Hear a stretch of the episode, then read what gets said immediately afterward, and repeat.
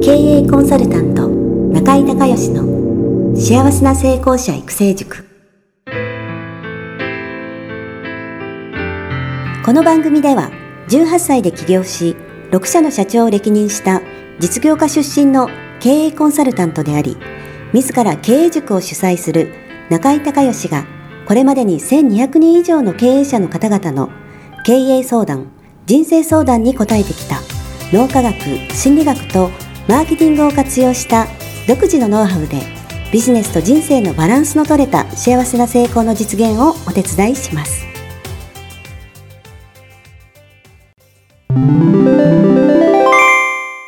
中井孝義経営塾よりお知らせです。全国から約せんさんびゃくめいの経営者、起業家が集う中井孝義経営塾だいじゅうはちきせいの募集が始まりました。つきましては、中井孝義経営塾幸せな成功者育成ろっかげつかんライブコースのエッセンスを凝縮した体験セミナーと説明会が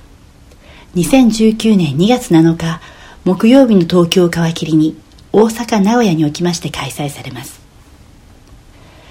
リスナーの皆さんは定価いちまんえんのところ、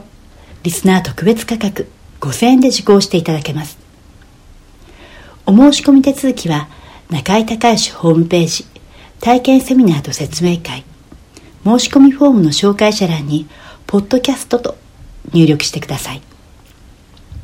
再でアナウンスしますが、紹介者欄にポッドキャストと入力するとリスナー特別価格ごせんえんで受講ができます。体験セミナーと説明会では脳科学、心理学とマーケティングに立脚した中井孝義独自の経営理論を頭と体で体験することができます。詳しい内容は中井孝義ホームページをご覧ください。あなたとセミナー会場でお目にかかれますことを楽しみにしています。リスナーの皆さん、こんにちは。経営コンサルタントの中井孝義です。今日はね、えー、品川のオフィスの方から、えー、目標と願望の、えー、違いと、えー、いう話をね、えー、したいと思うんですけども、あのね、多くのね、売り上げを上げられない、まあ、うーん、まあ、経営者でも、それからセールスの人でもそうですけれども、えー、まあ、予算、目標ね、達成できない人はね、目標と願望をね、勘違いしてるんですよね。でね、例えばね、年商をね、まあ、せんにひゃくまん、えー、月商で言うとひゃくまんですよね、上げたいという、まあ、願望があったと。ね。これ目標じゃないですよ。願望なんですよ。で、そうするとね、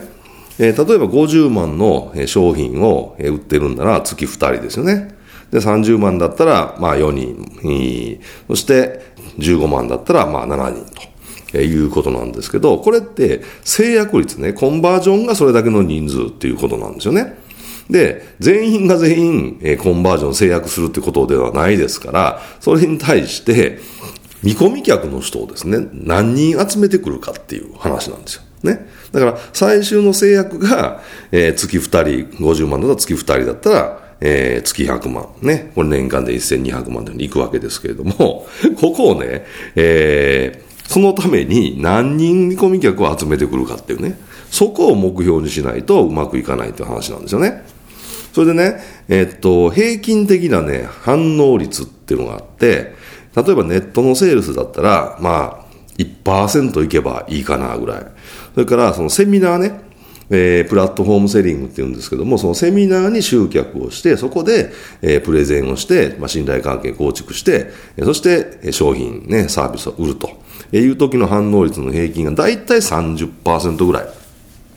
で、セミナー上手い人だとね、さんじゅうごパーセント とか よんじゅっパーセント いくんですけど、まあ、平均的には さんじゅっパーセント ぐらいですかね。それから対面のセールスね。これはね、あのー、その時のセールストークのスプ、スクリプトによるんですけれども、このね、シナリオがいいとね、まあ、ごじゅっパーセント ぐらい。これね、えー、ベテランでも初心者でもね、あんまり関係ないんですよね。で、あの、本当によく売る人ね、あの、ななじゅっパーセント、はちじゅっパーセント 売る人は、その、まあ、スキルであったり、その人の、まあ、人間性であったり、えー、いろんな、まあ、経験値であったりってありますけど、あのー、その、その時のセールストークの、そのシナリオがいい、良いか悪いかすごく大事なので、あのシナリオさえ良ければね、本当にもうセールス初めてやるんですみたいな人でもご割ぐらいは制約するんですよね。まあそれが標準のね反応率と、えー、いうことなんです。そこから考えていくとね、えー、っと目標のまあ年商がですねせんにひゃくまんで月商がひゃくまんってことを考えたときに、えー、例えばセミナーでね、えー、集客をしてプラットフォームセリングでその商品サービスを売っていくっていうときに、じゃあどういうふうに考えたらいいのかっていうと、最終のコンバージョン制約率がごじゅうまんをふたりね、月にごじゅうまんふたりなので、まあ、制約率が さんじゅっパーセント としたら、えー、見込み客はですねはちにんですよね、えー、ではちにんだとあのー、これね、またね、プラットフォームセリングの、えー、データというかね、あの、統計があるんですけど、はちにんっていうのはね、ひとりのその講師がセミナーとか、まあ、説明会で、えー、影響を与えられる最大のね、えー、数がはちにんなんですよ。で、これはかなりまあ、中級者から上級者。で、その次まあ、上級まで行くとじゅうろくにん。で、えー、じゅうろくにんよりも数が多いと反応率はどんどん下がるんで、あのー、たくさん集客した方がいいんじゃなくて、えー、できたらそのじゅうろくにんのっていうのを、例えばさんじゅうにん見込み客の人が申し込んでくれたら、じゅうごにんのにかいに分けた方が制約率は上がるんですね。さんじゅうにすると制約率下がっちゃうんですよ。なので、えー、まあ普通、えー、上級者、中級者じゃない場合はですね、はちにんもし見込み客が来てくれるんだったら、まあよにんをにかいですね。えー、よにんのセミナーをにかい開催してプラットフォームセリングで、えー、ごじゅうまんの商品を売ると。そしたら平均的にはだいたいふたりぐらい制約するんで、それを月ににかいね。だから月ににかいよにん集めてプラットフォームセリングをやったら制約率が、え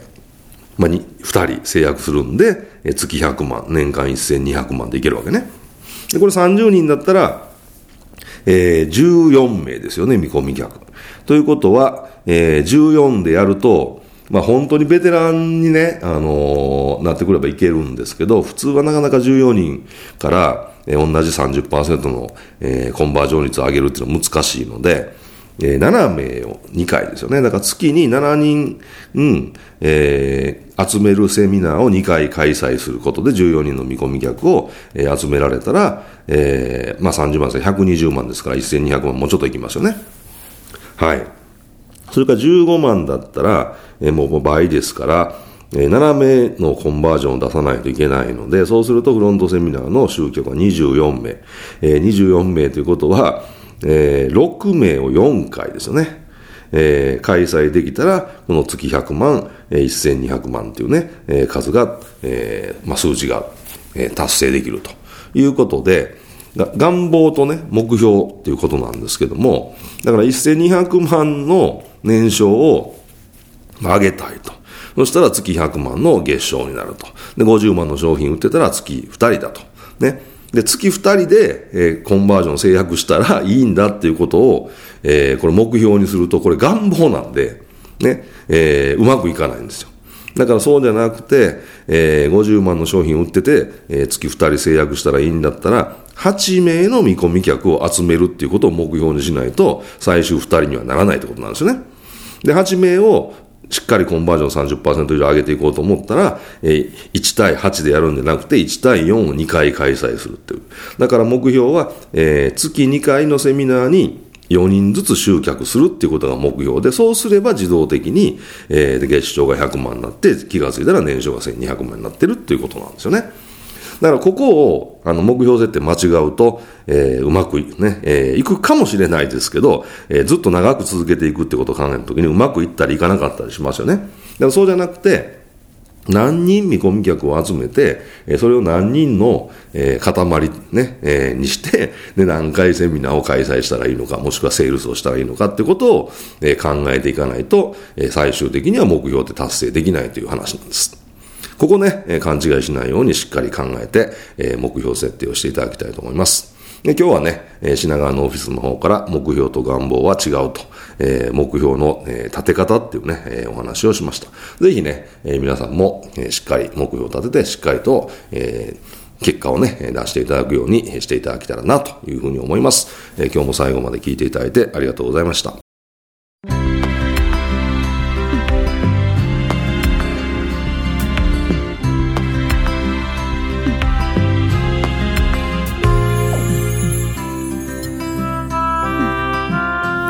番組はいかがだったでしょうか。あなた自身のビジネスと人生のバランスの取れた幸せな成功のための気づきがあれば幸いです。なお、番組ではリスナーの皆様からの質問をホームページの受付フォームから募集しています。また、全国各地からきゅうひゃくめい以上の経営者が通う中井孝義経営塾幸せな成功者育成ろっかげつかんライフコースに関する情報はホームページをご覧ください。では、またお耳にかかりましょう。